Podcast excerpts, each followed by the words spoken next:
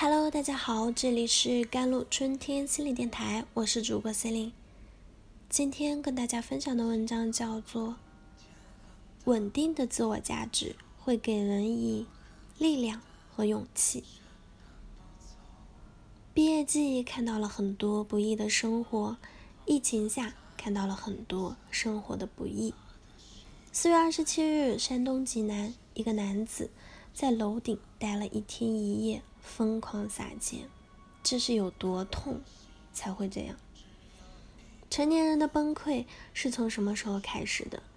可能是父母小心翼翼地问你成绩亦或存款的时候，可能是熬了好几天的夜赶出来的东西在别人的眼里只是垃圾的时候，可能是其他同龄人都有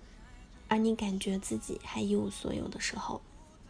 可能是写了辞职报告又一键删除的时候，可能是有一个家但却总是在地下停车场久久不愿回去的时候，可能是在危机时刻拿出手机却不知道能拨给谁的时候。稳定的自我价值是指我们自身的价值，虽然会由于外界的评价而产生一定程度的波动，但是我们核心的自我价值感是来自于我们自己，来自于自身的勤奋和努力。核心的自己价值不会产生根本的动摇，稳定的自我价值会给人以力量和勇气，不会因为别人的否定、外界的质疑以及一城一地的得失而自暴自弃。最常见的就是我们被公司、单位、学校、他人抛弃的时候非常难受，自我价值受到极大的打击。但对于具有稳定的自我价值的人，这些并不意味着自己是一无是处，自己不值得。虽然自己也有原因，但是原因也是多方面的，甚至会怀疑着感恩的心去感谢这些打击，让自己更加的了解自己，也更加了解自己所处的世界，看清以后继续前行。听说过一个4岁小孩的故事，他的妈妈说：“宝宝，你要是再不听话，妈妈就不要你了。”孩子回复说：“妈妈不要我了，那我就去给别人家当宝宝。”多么难得，这么小的小孩就有这么稳固的自我价值。虽然可能只是调皮，但他起码敢这样讲就已经非常不容易了。不禁要问，这样稳定的自我价值从哪里来？这位妈妈的教养方式肯定起到了很大的作用，主要有2点。第一，鼓励孩子自己多做决定，尊重孩子的感受和选择，而不是事事包办，成为孩子的保姆和导演。第二，非常小心谨慎的运用奖励或者惩罚，经常和孩子一起玩，妈妈也像个孩子一样参与到孩子的游戏当中，培养和引导孩子关注做事情的过程，而不是最后的结果，尤其是不会因为最后的结果好坏来进行评价。可是很多其他人的成长经历却恰好相反，很多人在儿时就学会了过度顺从，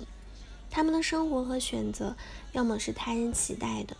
要么是取悦他人的，要么是刻意不得罪他人的。他们想要的东西，考上好的学校，找到好的工作，去哪个城市，恋爱，结婚，通常都是父母、老师等期待他们做的，而不是自己真正想做的。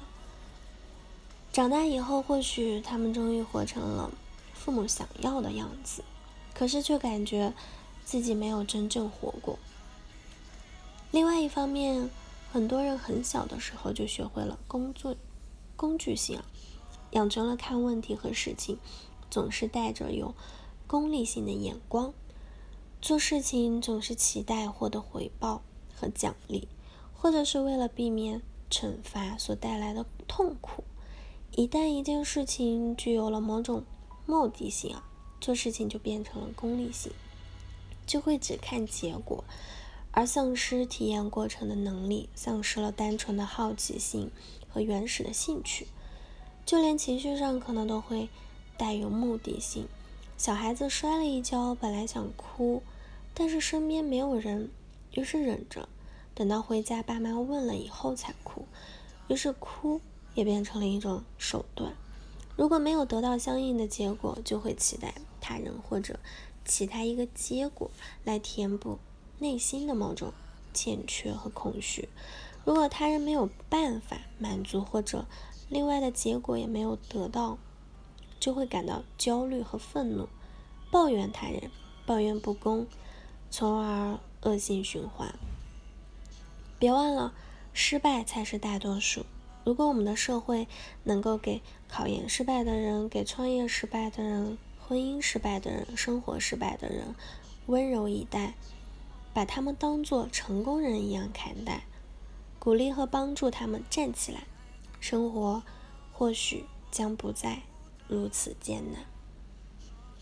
好了，以上就是今天的节目内容了。咨询请加我的手机微信号13822718995，我是Celine，我们下期节目再见。